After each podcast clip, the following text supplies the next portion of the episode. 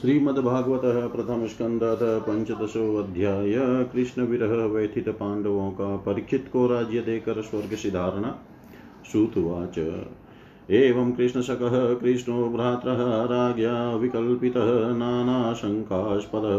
रूपं कृष्णविश्लेषकर्षित शोकेन शुष्यद्वदन हृत्सरोजो हत्प्रभ विभुं तमेवानुध्यायान्नाशक्नोत् प्रतिभाषितुम्।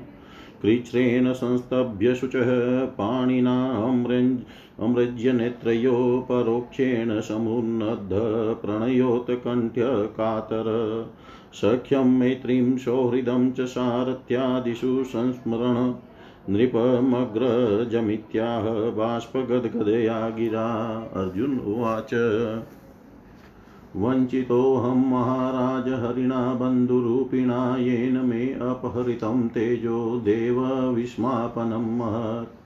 यस्य क्षणवियोगेन लोको हि अप्रियदर्शन, उक्तेन रहितो हि एष मृतकः प्रोच्यते यथा।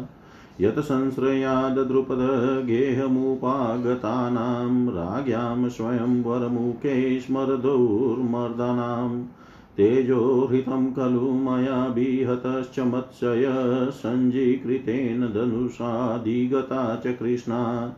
यत् सन्निधावहमुखाण्डवमग्नयेताम् इन्द्रं च सामरगणं तरसा विजित्य लब्धा सभामयकृताद्भूतशिल्पमाया दिग्भ्यो हरन् नृपतयो बलिमध्वरेते। यतेजसा नृपशिरोङ्घ्रीमहन्मखाते आर्योऽनुजस्त्वगजायुत सत्त्ववीर्य तेन हृता प्रमथनाथमखाय भूपा यन्मोचितास्तदन्नयनबलिमध्वरेते। पत्न्या स्वादिमखकृप्तमाभिषेकश्लाघीष्टचारुकबरं कीतवै सभायाम् स्पृष्टं विकीर्य पदयो पतिताश्रुमुखया येस्तत्स्त्रियोऽकृतः ते शव स विमुक्तिकेशा। यो नो जुगोपवनमेत्य दुरन्तकृच्छ्रा युताग्रभूगय। शाकानशिष्टमुपयुज्य यतः स्त्रीलोकीं तृप्तामस्तं तृप्तामस्तसलिले विनिमग्नसङ्घ यतेजसात् भगवान् युधि शूलपाणिर्विस्मापितः सगिरोज स गिरिजोऽस्त्रमदानिजं मे। अन्ये अपि चाहमनु, अन्ये अपि चाहममुनेव कलेवरेण प्राप्तो महेन्द्रभवने महदासनार्धम् तत्रैव मे विहरतो भुजदण्डयुग्मं गाण्डीवलक्षणमरातिवधाय देवा सेन्द्राश्रिता यदनुभावितामाजमीढ तेनामद्यमुषितपुरुषेण भूम्ना यद्बान्धवं यद्बान्धवः कुरु बलाब्धिमनन्तपारम् एको रतेन ततरेऽहं तार्यसत्वं प्रत्याहृतं बहु धनं च मया परेषां तेजास्पदं मणिमयं च हृतं शिरोभ्य। यो भीष्मकर्णगुरुशल्यचमुष्वदभ्रराजन्यवर्यरथमण्डलमण्डितासु अग्रे चरो मम विभो रथयुतपानाम् आयुर्मनासि च दृशा सह ओज आर्चत। यद्दोषुः मा प्रणिहितं गुरुभीष्मकर्णन् नृप् न पत्रीगतसलसेन्दवबाह्विकाद्यै अस्त्राण्यमोघमहिमानि निरूपितानि नो परस्परसु नृहरिदास दासमिवासुराणि शौत्यैवृतः कुमतिनात्मद ईश्वरो मे यत्पादपद्मं भवाय भजन्ति भव्या। माँ श्रान्तवाहमरयो रतिनो भुविष्टं न प्राहरन्यदनुभावनिरस्तचिता नर्माण्युतार रुचिरस्मितशोभितानि, हे पार्थ, हे अर्जुन, सखे कुरुनन्दनेति सञ्जल्पितानि नरदेव हृदि स्पर्शानि स्मृतुलुष्टन्ति हृदयं मम माधवस्य। शय्यासनाटविकट शय्यासनाट शय्यासनाटनविकटन् भोजनादिष्वैक्याद्वयस्य ऋतवानिति विप्रलब्ध। सख्युसखेव पितृवतन्न यस्य सर्वं शेहे महानमहितया कुमतेरगं मे। सोऽहं नृपेन्द्ररहितपुरुषोत्तमेन सख्या प्रियेण सुहृदा हृदयेन शून्य अध्वन्युरुक्रमपरिग्रहमङ्गरक्षण गोप गोपेरसदभिर्बलेव विनिर्जितोऽस्मि। तद्वै धनुस्त इषव सरथो हयास्ते सोऽहं रथि नृपतयो यत आनमन्ति। सर्वं क्षणेन तद्भूतसदीशरिक्तं भस्मन्हुतं कुहकरादविमोक्तमुष्याम्। राजस्त्वयाभिपृष्टानां सुहृदां न सुहृत्पुरै विप्रशापविमूढानां निघ्नतां मुष्टिभिर्मिथ वारुणीं मदिरां पीत्वा मदोनमतितचेतसाम् अजानतामिवान्योन्यं च तु पञ्चावशेषिता प्रायेणेतद् भगवत ईश्वरस्य विचेष्टितम् मिथो निघ्नन्ति भूतानि भावयन्ति च यन्मिथ।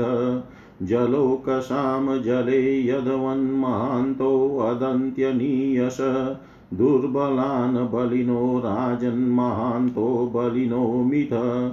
एवं बलिष्ठैर्यदुभिमहद्भिर्तिरान् विभु। यदुन्नयदुभिरन्योन्यं भूभारान् सञ्जहारः देशकालार्थयुक्तानि हतापोपशमानि च हरन्ति स्मरतश्चितं गोविन्दाभिहितानि मे। श्रुत उवाच। एवं चिन्तयतो जिष्णो कृष्णपादसरोरुहं सौहार्देनातिगाढेन द्विमला मती वासुदेवाङ्ग्रयन्नुध्यानपरिब्रहीन्तरहंसा भक्त्या निमतिताशेषकषायधिष्णोऽर्जुन गीतं भगवता ज्ञानं यतत्तत सङ्ग्राममूर्धनि कालकर्मतमोरुधं पुनरद्य गमद्विभु। विशोको ब्रह्मसम्पत्त्या सञ्चिन्नद्वैतसंशय लीनप्रकृतिर्निर्गुण्यादलिङ्गत्वादसम्भव। निशम्य भगवन्मार्गं संस्थां यदुकुलस्य च। स्वपथाय मतिं चक्रे निभृतात्मा युधिष्ठिर पृथाप्युनुसृत्य धनञ्जयोदितं। नाशं यदूनां भगवद्गतिं च ताम्। एकान्तभक्त्या भगवत्यधोक्षजै निवेशितात्मोपररामसंसृतै। यया हरदभुवो तब, यया हरदभुवो भारं तां तनुं विजहावज कण्टकं कण्टकेनेवं, कण्टकं कण्टकेनेव द्वयं चापि शितुषमम् यथामतस्यादिरूपाणि दते जयाद यथा नटः। भूभारक्षपितो येन जहोत च कलेवरं यदा मुकुन्दो भगवान् यदा मुकुन्दो भगवान्निमां महिं जहोष्वतन्वा श्रवणीय सत्कथ। तदा हरे वा प्रतिबुधचेतसाम् अधर्महेतुकलिरन्ववर्तत युधिष्ठिरस्तत्परिसर्पणं बुध पुरे च, राष्ट्रे च, गृहे तथात्मनि विभाव्य लोभान्वितजीव्यं हिंसनाद्यधर्मचक्रं गमनाय पर्यदात् स्वराट्पौत्रं विनयीनमात्मनः सुषमं गुणैः तोयनिव्यापतिं भूमेरभ्यसिञ्चदगजावहे मथुरायां तथा वज्रं शूरसेनपतिं ततः प्राजापत्यामनिरूपये स्टीमग्निन पिबदीश्वर विसृज्य तत्र तत् सर्वं दुकूलवलयादिकम् निर्ममो निरङ्कारसचिनानशेषबन्धन वाचं जुहाव मनसि तत्प्राण इतरे च तम। मृत्यावपानं शोतसर्गं तं पञ्चत्वैयजोहवीत। त्रित्वै हुत्वात पञ्चत्वं तचेकत्वै अजुहोन्मुनि। सर्वमात्मन्यजुहविद ब्रह्माण्यात्ममानमव्यये। चिरवासा निराहारो वद बद्धवाङ्गमुक्तमूर्धज दशयनात्मनो रूपं जडो न मतपिशाचवत् अनपेक्षमाणो निर्गादशृण्वन्वधीरो यथा उदीचं प्रविवेशाशां गतपूर्वां महात्मभिहृदि ब्रह्म, परं ध्यायन्नावतेत यतो गत। सर्वे तमनुनिजर्गम सर्वे तमनुनिजग्मुभ्रातरकृतनिश्चया कलीना धर्ममित्रेण दृष्ट्वा स्पृष्टाः प्रजा भुवि। ते साधुकृतसर्वाथां ज्ञात्वात्यन्तिकमात्मन मनसा धारयामाशुर्वैकुण्ठचरणाम्बुजम् तद्ध्यानोद्रिक् तया भक्तया विशुद्धधीषणा परै तस्मिन्नारायणपदे एकान्तमतयो गतिम् अवापुदूरवापामते असद्भिर्विषयात्मभिः विदुतकल्मा कल्मशास्ताने विरजेनात्मनेव हि विदिरो विदुरोऽपि परित्यज्य प्रभाष्य देहमात्मवान् कृष्णावेशेन ततचितपितृभिष्वक्षयं ययो द्रौपदी च तदाज्ञाय पतिनामनपेक्षतां वासुदेवे भगवती एकान्तमतिरापतां यः श्रद्धये तद् भगवत्प्रियाणां पाण्डोसुतानामिति सम्प्रयाणम्। शृणोत्यलं स्वस्तयनं पवित्रम्। लब्ध्वा हरो भक्तिमुपेति सिद्धिं लब्ध्वा हरो भक्तिमुपेति सिद्धिम् सूत जी कहते हैं, भगवान श्री कृष्ण के प्यारे सखा अर्जुन, एक तो पहले ही श्री कृष्ण के विरह से कृष हो रहे थे। उस पर राजा युधिष्ठिर ने उनकी विषादग्रस्त मुद्रा देखकर उसके विषय में कई प्रकार की आशंकाएँ करते हुए प्रश्नों की झड़ी लगा दी। शोक से अर्जुन का मुख और हृदय कमल सुख गया था, चेहरा फीका पड़ गया था। वे उन्हीं भगवान श्री कृष्ण के ध्यान में ऐसे डूबे रहे थे कि बड़े भाई के प्रश्नों का कुछ भी उत्तर न दे सके। श्री कृष्ण की आँखों से ओझल हो जाने के कारण वे बड़ी हुई प्रेम जनित उत्कंठा के परवश हो रहे थे। रथ हांकने टहलने आदि के समय भगवान ने उनके साथ जो मित्रता, अभिन्न हृदयता और प्रेम से भरे हुए व्यवहार किए थे, उनकी याद पर याद आ रही थी। बड़े कष्ट से उन्होंने अपने शोक का वेग रोका।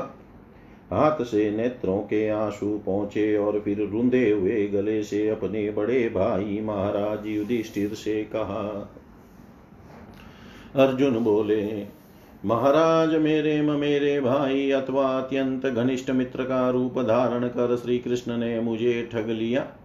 मेरे जिस प्रबल पराक्रम से बड़े बड़े देवता भी आश्चर्य में डूब जाते हैं, उसे श्री कृष्ण ने मुझसे छीन लिया।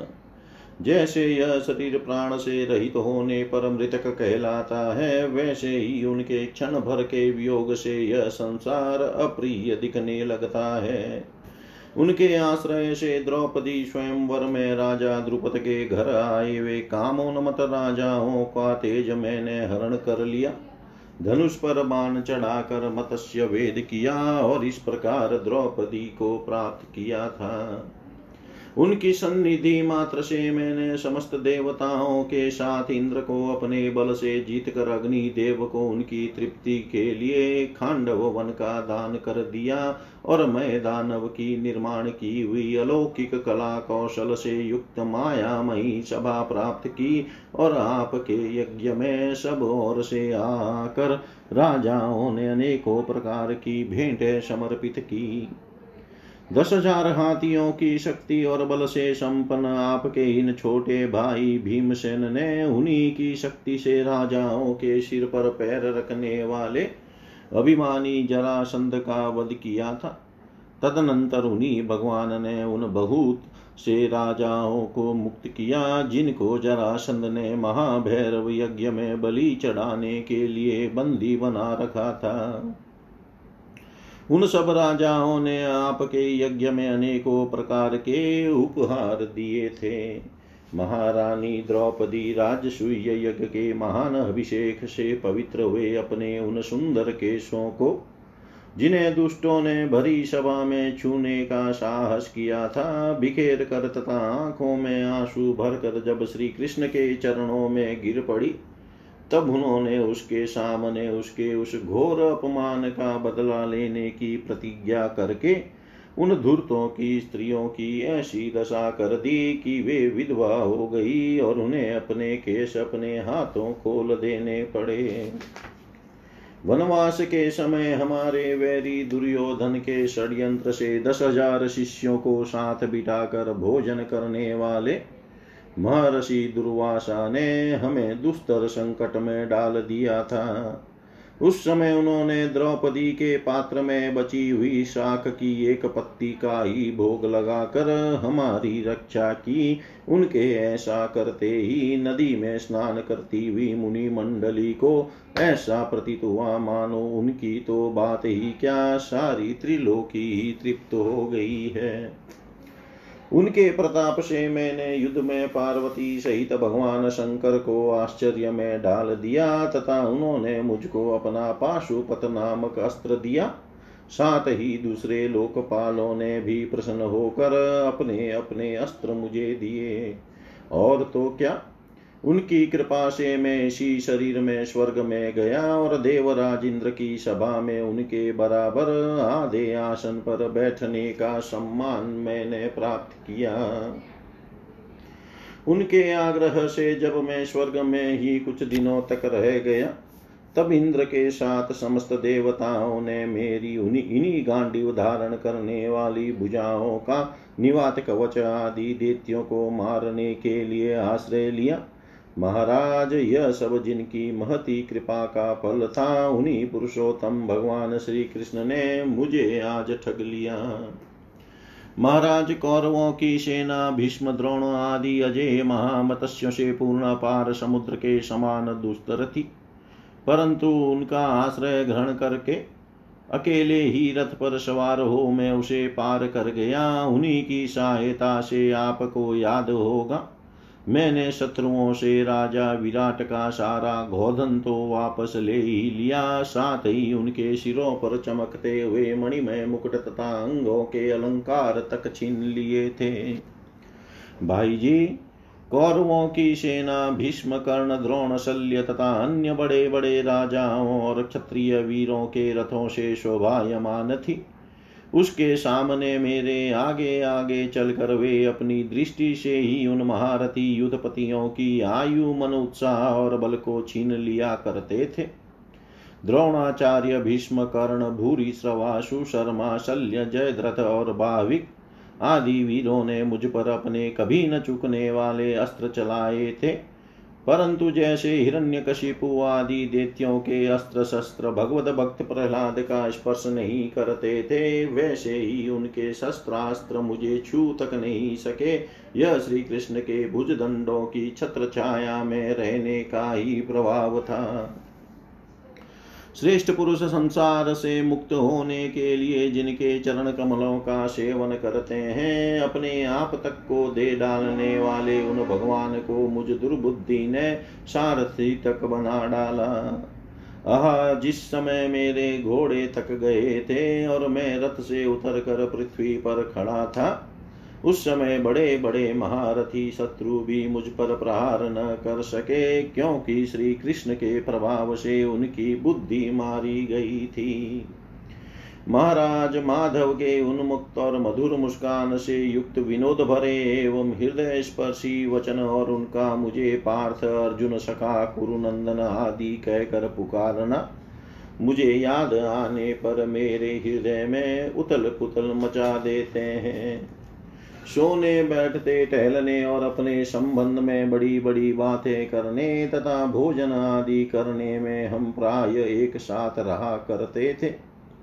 किसी किसी दिन में व्यंग से उन्हें कह बैठता, मित्र, तुम तो बड़े सत्यवादी हो। उस समय भी वे महापुरुष अपनी महानुभावता के कारण जैसे मित्र अपने मित्र का और पिता अपने पुत्र का अपराध सह लेता है, उसी प्रकार मुझ दुर्बुद्धि के अपराधों को सह लिया करते थे। महाराज, जो मेरे सखा प्रिय मित्र नहीं नहीं मेरे हृदय ही थे, उन्हीं पुरुषोत्तम भगवान से मैं रहित तो हो गया हूँ। भगवान की पत्नियों को द्वारका से अपने साथ ला रहा था, परंतु मार्ग में दुष्ट गोपों ने मुझे एक अबला की भांति हरा दिया और मैं उनकी रक्षा नहीं कर सका। वही मेरा गांडीव धनुष है, वे ही बाण है, वही रथ है, वही घोड़े हैं और वही मैं रथी अर्जुन हूँ, जिसके सामने बड़े बड़े राजा लोग सिर झुकाया करते थे। श्री कृष्ण के बिना ये सब एक ही क्षण में नहीं के समान सार शून्य हो गए। ठीक उसी तरह जैसे भस्म में डाली हुई आहुति, कपट भरी सेवा और उसर में बोया हुआ बीज व्यर्थ जाता है। राजन, आपने द्वारकावासी, अपने जिन सुहृद संबंधियों की बात पूछी है वे ब्राह्मणों के साप वश मोहग्रस्त हो गए और वारुणी मदिरा के पान से मदोन्मत होकर परिचितों की भांति आपस में ही एक दूसरे से भिड़ गए और घूसों से मार पीट करके सब के सब नष्ट हो गए। उनमें से केवल चार पाँच ही बचे हैं। वास्तव में यह सर्वशक्तिमान भगवान की ही लीला है कि संसार के प्राणी परस्पर एक दूसरे का पालन पोषण भी करते हैं और एक दूसरे का, एक दूसरे को मार भी डालते हैं। राजन जिस प्रकार जलचरों में बड़े जंतु छोटों को, बलवान दुर्बलों को एवं बड़े और बलवान भी परस्पर एक दूसरे को खा जाते हैं, उसी प्रकार अतिशय बली और बड़े यदुवंशियों के द्वारा भगवान ने दूसरे राजाओं का संहार कराया। तत्पश्चात यदुवंशियों के द्वारा ही एक से दूसरे यदुवंशी का नाश करा के पूर्ण रूप से पृथ्वी का भार उतार दिया। भगवान श्री कृष्ण ने मुझे जो शिक्षाएँ दी थी, वे देश काल और प्रयोजन के अनुरूप तथा हृदय के ताप को शांत करने वाली थी। स्मरण आते ही वे हमारे चित्त का हरण कर लेती है। सूत जी कहते हैं इस प्रकार प्रगाढ़ प्रेम से भगवान श्री कृष्ण के चरण कमलों का चिंतन करते करते अर्जुन की चितवृत्ति अत्यंत निर्मल और प्रशांत हो गई। उनकी प्रेममयी भक्ति भगवान श्री कृष्ण के चरण कमलों के हर निश्चिंतन से अत्यंत बढ़ गई। भक्ति के वेग ने उनको, उनके हृदय को मत कर उसमें से सारे विकारों को बाहर निकाल दिया। उन्हें युद्ध के प्रारंभ में भगवान के द्वारा उपदेश किया हुआ गीता ज्ञान पुनः स्मरण हो आया, जिसकी काल के व्यवधान और कर्मों के विस्तार के कारण प्रमादवश कुछ दिनों के लिए विस्मृति हो गई थी। ब्रह्म ज्ञान की प्राप्ति से माया का आवरण भंग होकर गुणातीत अवस्था प्राप्त हो गई। द्वेत का संशय निवृत्त हो गया। सूक्ष्म शरीर भंग हुआ। वे शोक एवं जन्म मृत्यु के चक्र से सर्वथा मुक्त हो गए। भगवान के स्वधाम गमन और यदुवंश के संहार का वृतांत सुनकर निश्चल मती युधिष्ठिर ने स्वर्गारोहण का निश्चय किया। कुंती ने भी अर्जुन के मुख से यदुवंशियों के नाश और भगवान के स्वधाम गमन की बात सुनकर अनन्य भक्ति से अपने हृदय को भगवान श्री कृष्ण में लगा दिया और सदा के लिए इस जन्म मृत्यु रूप संसार से अपना मुँह मोड़ लिया। भगवान श्री कृष्ण ने लोक दृष्टि में जिस यादव शरीर से पृथ्वी का भार उतारा था, उसका वैसे ही परित्याग कर दिया। जैसे कोई कांटे से कांटा निकाल कर फिर दोनों को फेंक दे। भगवान की दृष्टि में दोनों ही समान थे। जैसे वे नट के समान मत्स्यादि रूप धारण करते हैं और फिर उनका त्याग कर देते हैं वैसे ही उन्होंने जिस यादव शरीर से पृथ्वी का भार दूर किया था, उसे त्याग भी दिया। जिनकी मधुर लीलाएँ श्रवण करने योग्य हैं, उन भगवान श्री कृष्ण ने जब अपने मनुष्य के से शरीर से इस पृथ्वी का परित्याग कर दिया, उसी दिन विचारहीन लोगों को अधर्म में फंसाने वाला कलयुग आधम का। महाराज युधिष्ठिर से कलयुग का फैलना छिपा न रहा। उन्होंने देखा देश में, नगर में, घरों में और प्राणियों में लोभ, असत्य, छल, हिंसा आदि अधर्मों की बढ़ती हो गई है। तब उन्होंने महाप्रस्थान का निश्चय किया। उन्होंने अपनी, उन्होंने अपने विनयी पौत्र परीक्षित को जो गुणों में उन्हीं के समानते समुद्र से घिरी हुई पृथ्वी के सम्राट पद पर हस्तिनापुर में अभिषिक्त किया। उन्होंने मथुरा में सुरसेनाधिपति के रूप में अनिरुद्ध के पुत्र वज्र का अभिषेक किया। इसके बाद समर्थ युधिष्ठिर ने प्राजापत्य यज्ञ करके आहवन्य आदि अग्नियों को अपने में लीन कर दिया। अर्थात गृहस्थाश्रम के धर्म से मुक्त होकर उन्होंने संन्यास ग्रहण किया। युधिष्ठिर ने अपने सब वस्त्राभूषण आदि वहीं छोड़ दिए एवं ममता और अहंकार से रहित होकर समस्त बंधन काट डाले। उन्होंने दृढ़ भावना से वाणी को मन में, मन को प्राण में, प्राण को अपान में और अपान को उसकी क्रिया के साथ मृत्यु में तथा मृत्यु को पंचभूतमय शरीर में लीन कर लिया। इस प्रकार शरीर को मृत्यु रूप अनुभव करके उन्होंने उसे त्रिगुण में मिला दिया। त्रिगुण को मूल प्रकृति में सर्व कारण रूपा प्रकृति को आत्मा में और आत्मा को अविनाशी ब्रह्म में विलीन कर दिया। उन्हें यह अनुभव होने लगा कि यह संपूर्ण दृश्य प्रपंच ब्रह्म स्वरूप है। इसके पश्चात उन्होंने शरीर पर चीर वस्त्र धारण कर लिया अन जल का त्याग कर दिया, मौन ले लिया और केश खोल कर बिखेर लिए।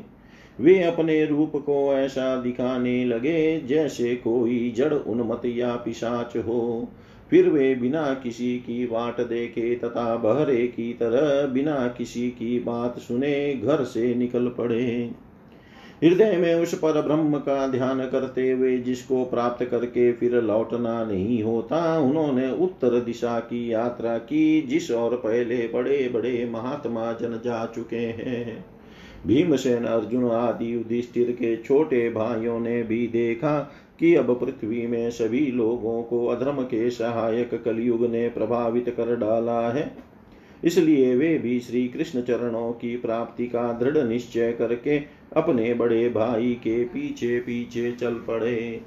उन्होंने जीवन के सभी लाभ भली भांति प्राप्त कर लिए थे, इसलिए यह निश्चय करके कि भगवान श्री कृष्ण के चरण कमल ही हमारे परम पुरुषार्थ है। उन्होंने उन्हें हृदय में धारण किया। पांडवों के हृदय में भगवान श्री कृष्ण के चरण कमलों के ध्यान से भक्ति भाव उमड़ा आया। उनकी बुद्धि सर्वथा शुद्ध होकर भगवान श्री कृष्ण के उस सर्वोत्कृष्ट स्वरूप में अनन्य भाव से स्थिर हो गई। जिसमें निष्पाप पुरुष ही स्थिर हो पाते हैं। फलतः उन्होंने अपने विशुद्ध अंतकरण से स्वयं ही वह गति प्राप्त की, जो विषयाशक्त दुष्ट मनुष्यों को कभी प्राप्त नहीं हो सकती। संयमी एवं श्री कृष्ण के प्रेमावेश में मुग्ध भगवनमय विदुर जी ने भी अपने शरीर को प्रभास क्षेत्र में त्याग दिया। उस समय उन्हें लेने के लिए आए हुए पितरों के साथ वे अपने लोक, यमलोक को चले गए। द्रौपदी ने देखा कि अब पांडव लोग निरपेक्ष हो गए हैं, तब वे अनन्य प्रेम से भगवान श्री कृष्ण का ही चिंतन करके उन्हें प्राप्त हो गई। भगवान के प्यारे भक्त पांडवों के महाप्रयाण की इस परम पवित्र और मंगलमयी कथा को जो पुरुष श्रद्धा से सुनता है, वह निश्चय ही भगवान की भक्ति और मोक्ष प्राप्त करता है। इति श्रीमद्भागवते महापुराणे पारमहंस्यां संहितायां प्रथमस्कन्धे पाण्डवस्वर्गारोहणं नाम पंचदशो पञ्चदशोऽध्यायः। सर्वं श्रीशां सदाशिवार्पणम् अस्तु। ॐ विष्णवे नमः। ॐ विष्णवे नम। ॐ विष्णवे नमः। श्रीमद्भागवतः स्कन्ध श्रीमद्भागवत प्रथम स्कंदत षोडशोऽध्याय परीक्षित की दिग्विजय तथा धर्म और पृथ्वी का संवाद, श्रुतुवाच। ततः परीक्षितद्विजवर्यशिक्षया महिं महाभागवतः शशासः। यथा हि श्रुत्यामभिजातको विदा समादिशन विप्रमहद्गुणस्तथा स उत्तरस्य तनयामुपय्येम इरावतीं जनमे जयादिश्च चतुरस्तस्यामुत्पादयत्सुतान्। आजहाराश्वमेधास्त्रीन् गङ्गायां भूरि दक्षिणान् शारद्वतं गुरुं कृत्वा देवा यत्राक्षिगोचरा निज निजग्राहो जशा वीरकलिं दिग्विजय क्वचित् नृपलिङ्गधरं, शूद्रं ग्रन्थं गोमिथुनं पदा शौनक उवाच कस्य हेतोर्निजग्राह कलिं दिग्विजये नृप नृदेवचिन्नधृक शूद्रकोऽशोगामय पदाहन। तत्कथ्यतां महाभाग, यदि कृष्णकथाश्रयम् अथवास्य पदाम्भोजमकरन्दलीहां शतां किं रसदालापैरायुषो सदसद्वय, यदसद्वय क्षुद्रायुषां नृणामङ्गः मत्र्यानामृतमिच्छताम् इयोपहूतो भगवान् मृत्युषामित्रकर्मणि। न कश्चिन्म्रियते तावद् यावादास्त्रियान्तकः। एतदर्थ हि भगवानाहुतपरमशिभिः अहो नृलोके पीयेत हरिलीलामृतं वच। मन्दस्य मन्दप्रज्ञस्य वयो मन्दायुश्च वै निद्रया हिल्यते नक्तं दिवा च व्यर्थकर्मभिः। श्रुत्वाच, यदा परीक्षितकुरुजाङ्गले वसनकलिं प्रविष्टं निजचक्रवर्तिते निशम्यवातमनतिप्रियाँ ततः शरासनं संयुगशौण्डिराददे। स्वलङ्कृतं श्यामतुरङ्गयोजितं रथं मृगेन्द्रध्वजमाश्रितः पुरात्। वृतो रथाश्वद्विपत्तियुक्तया स्वसेनया दिग्विजाय निर्गत। भद्राश्वं केतुमालं च भारतं चौतरान् कुरुन् किं पुरुषादीनि वर्षाणि विजित्य जगृहे बलिं तत्र तत्रोपशृण्वान् स्वपूर्वेषां महात्मनां प्रगीयमाणं च यश कृष्णमात्म्यसूचकम् आत्मानं च परित्रातमश्वत्थाम्नोऽस्त्रतेजस स्नेहं च वृष्णिपार्थानां तेषां भक्तिं च केशवे। तेभ्य परमसन्तुष्टप्रीत्युजृम्भितलोचन महाधनानि वांसासि ददोहारान् महामना सारथ्यपारसदसेवनशक्य विरासनानुगमनस्तवन प्रमाणान् प्रणामान् स्निग्धेषु पाण्डु, पाण्डुषु जगत्प्रणतिं च विष्णोर्भक्तिं करोति निपतिश्चरणारविन्दे।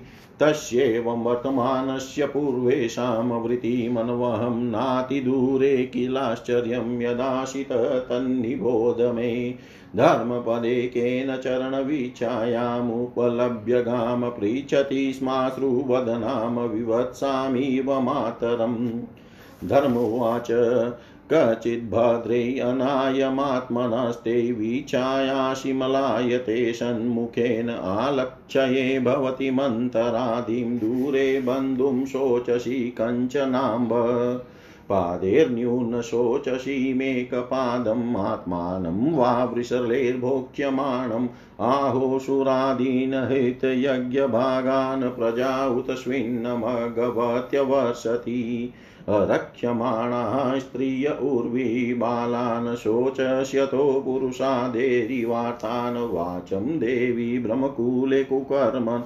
यब्रह्मण्ये राजकूले कुलाग्र्यान्। किं क्षत्रबन्धुन कलिनोपसृष्टान् राष्ट्राणि वा तेर्वरोपितानि इतस्ततो वासनपान् वासन्ना स्नानवयवा यो न मुखजीवलोकम्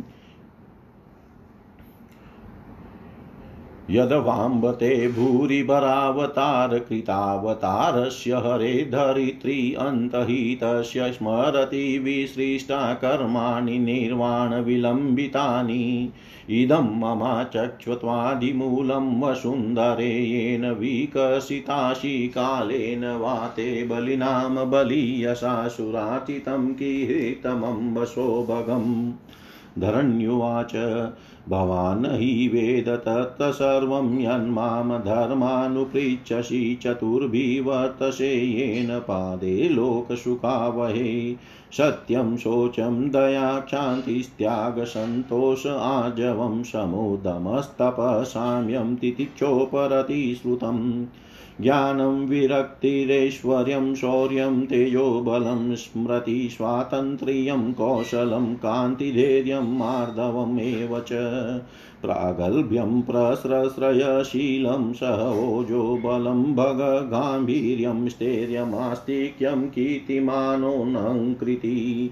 एते चान्ये च भगवन्नित्या यत्र महागुणा त्वमीचद्भिर्न वीयन्ति स्म कैर्चित् तेनाहं गुणपात्रेण श्रीनिवासेन साम्प्रतं शोचामि रहितं लोकं पाप्मना कलिनेक्षितम् आत्मानं चानुशोचामि भवन्तं चामरोतं मम तेवान् पितॄनृषीन् साधून् सर्वान् वर्णास्तथाश्रमान्। ब्रह्मादयो बहुतीतं यदपाङ्गमोक्षकामास्तपशमचरण भगवत प्रपन्ना सा श्रीश्ववास मरविन्दवनं विहाय यत्पादशो भगमलं भजते अनुरक्ता।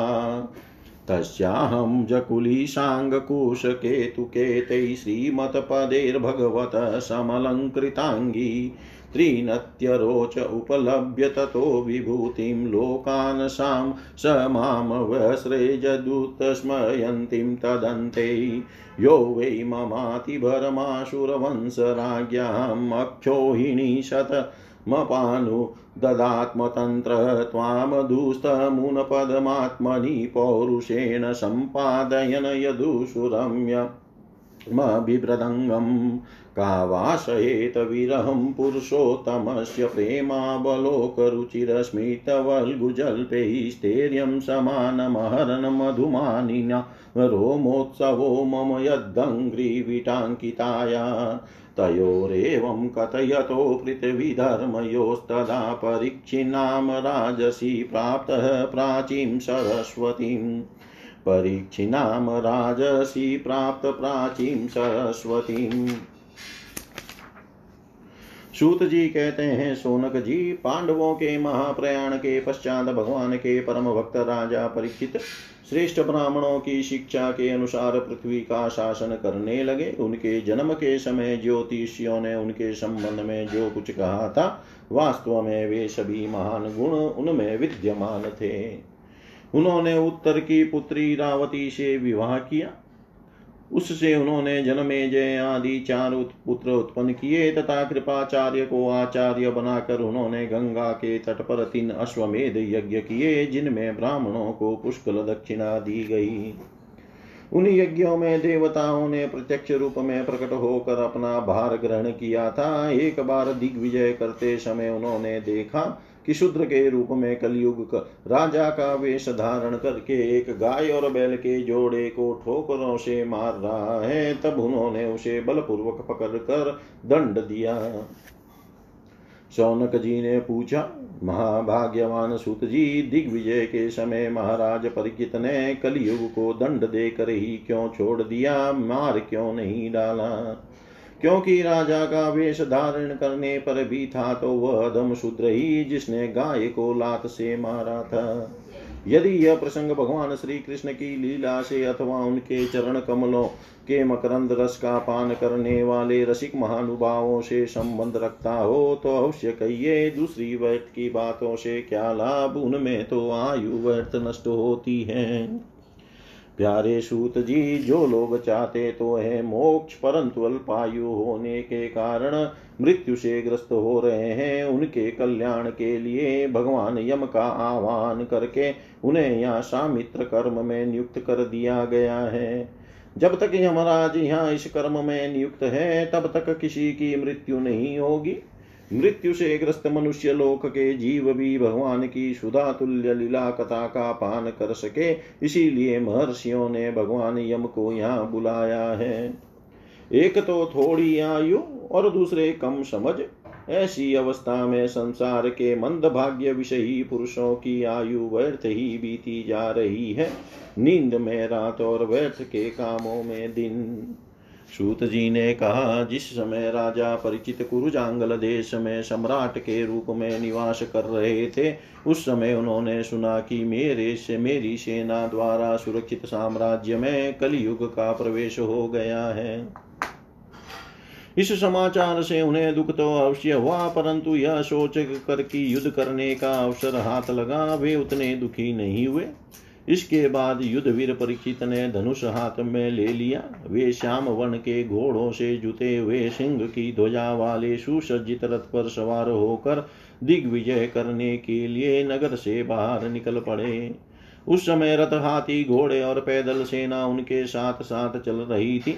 उन्होंने भद्राशव, केतुमाल, भारत, उत्तर कुरु और किम पुरुष आदि सभी वर्षों को जीत कर वहाँ के राजाओं से भेंट ली। उन्हें उन देशों में सर्वत्र अपने पूर्वज महात्माओं का सुयश सुनने को मिला। उस शोगान से पद पद पर भगवान श्री कृष्ण की महिमा प्रकट होती थी। इसके साथ ही उन्हें यह भी सुनने को मिलता था कि भगवान श्री कृष्ण ने अश्वत्थामा के ब्रह्मास्त्र की ज्वाला से किस प्रकार उनकी रक्षा की थी। यदुवंशी और पांडवों में परस्पर कितना प्रेम था तथा पांडवों की भगवान श्री कृष्ण में कितनी भक्ति थी। जो लोग उन्हें यह चरित्र सुनाते, उन परमात्मा मना राजा परीक्षित बहुत प्रसन्न होते, उनके नेत्र प्रेम से खिल उठते। वे बड़ी उदारता से उन्हें बहुमूल्य वस्त्र और मणियों के हार उपहार में देते। वे सुनते कि भगवान श्री कृष्ण ने प्रेम परवश होकर पांडवों के सारथी का काम किया। उनके सभासद बने यहाँ तक कि उनके मन के अनुसार काम करके उनकी सेवा भी की। उनके सका तो थे ही दूत भी बने। वे रात को शस्त्र ग्रहण करके विरासन में बैठ जाते और शिविर का पहरा देते, उनके पीछे पीछे चलते, स्तुति करते तथा प्रणाम करते। इतना ही नहीं, अपने प्रेमी पांडवों के चरणों में उन्होंने सारे जगत को झुका दिया। तब परीक्षित की भक्ति भगवान श्री कृष्ण के चरण कमलों में और भी बढ़ जाती। इस प्रकार वे दिन दिन पांडवों के आचरण का अनुसरण करते हुए दिग्विजय कर रहे थे। उन्हीं दिनों उनके शिविर से थोड़ी दूर पर एक आश्चर्यजनक घटना घटी, वह मैं आपको सुनाता हूँ। धर्म बैल का रूप धारण करके एक पैर से घूम रहा था। एक स्थान पर उसे गाय के रूप में पृथ्वी मिली। पुत्र की मृत्यु से दुखिनी माता के समान उसके नेत्रों से आंसुओं के झरने जर रहे थे। उसका शरीर श्रीहीन हो गया था। धर्म पृथ्वी से पूछने लगा। धर्म ने कहा, कल्याणी, कुशल से तो हो न।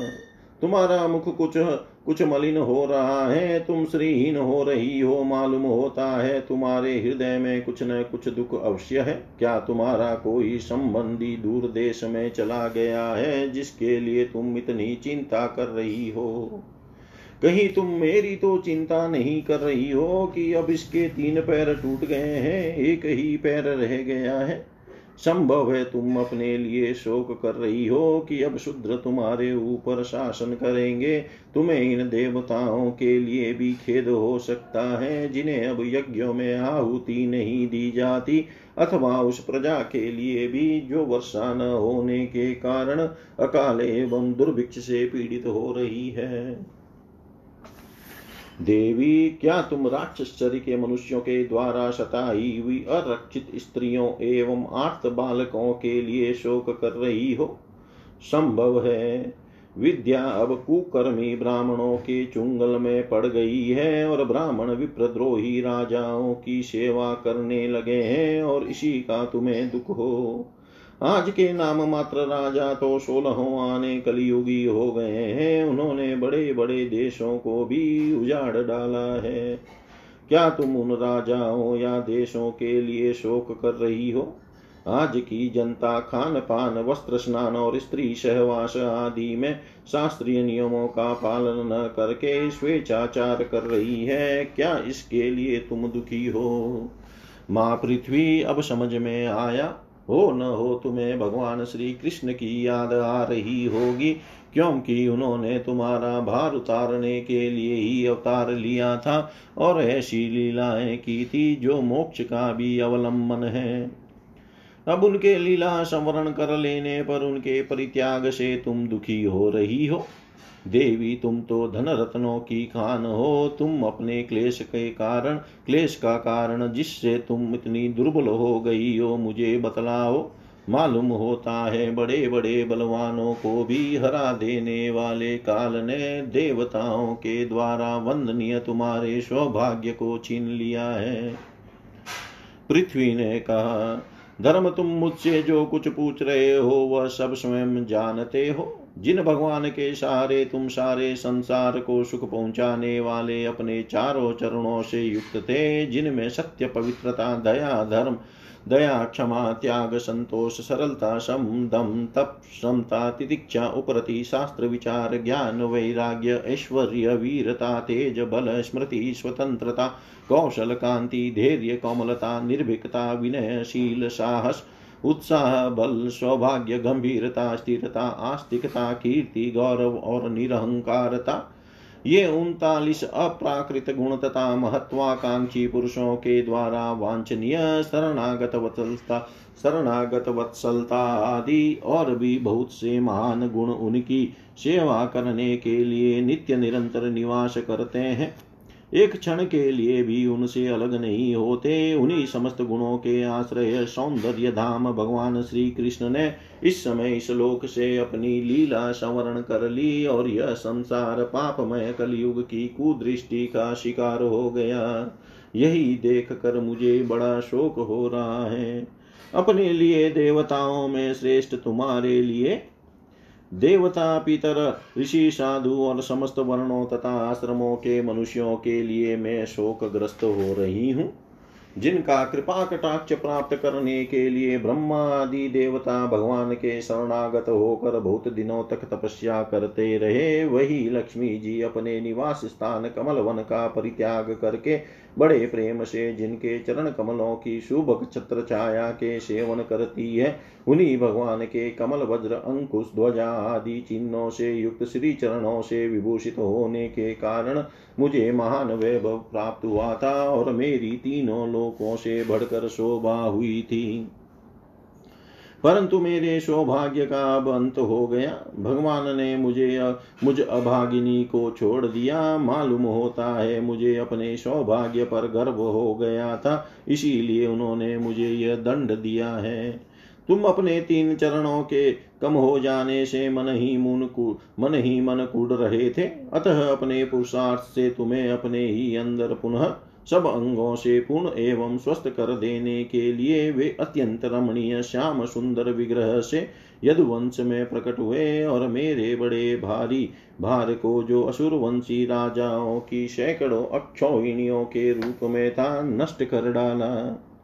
क्योंकि वे परम स्वतंत्र थे जिन्होंने अपनी प्रेम भरी चितवन मनोहर मुस्कान और मीठी मीठी बातों से सत्य भामा आदि मधुमयी मानिनियों के मान के साथ धीरज को भी छीन लिया था और जिनके चरण कमलों के स्पर्श से मैं निरंतर आनंद से पुलकित रहती थी, उन पुरुषोत्तम भगवान श्री कृष्ण का विरह भला कौन सह शक्ति है? धर्म और पृथ्वी इस प्रकार आपस में बातचीत कर ही रहे थे कि उसी समय राजर्षि परिचित पूर्व वाहिनी सरस्वती के तट पर आ पहुँचे। इति श्रीमद्भागवते महापुराणे पारमन्त्यां संहितायां प्रथमस्कन्धे पृथ्वीधर्मसंवादो नाम षोडशोऽध्याय। सर्वं श्रीशां सदाशिवार्पणम् अस्तु। ॐ विष्णवे नमः। ॐ विष्णवे नमः। ॐ विष्णवे नमः।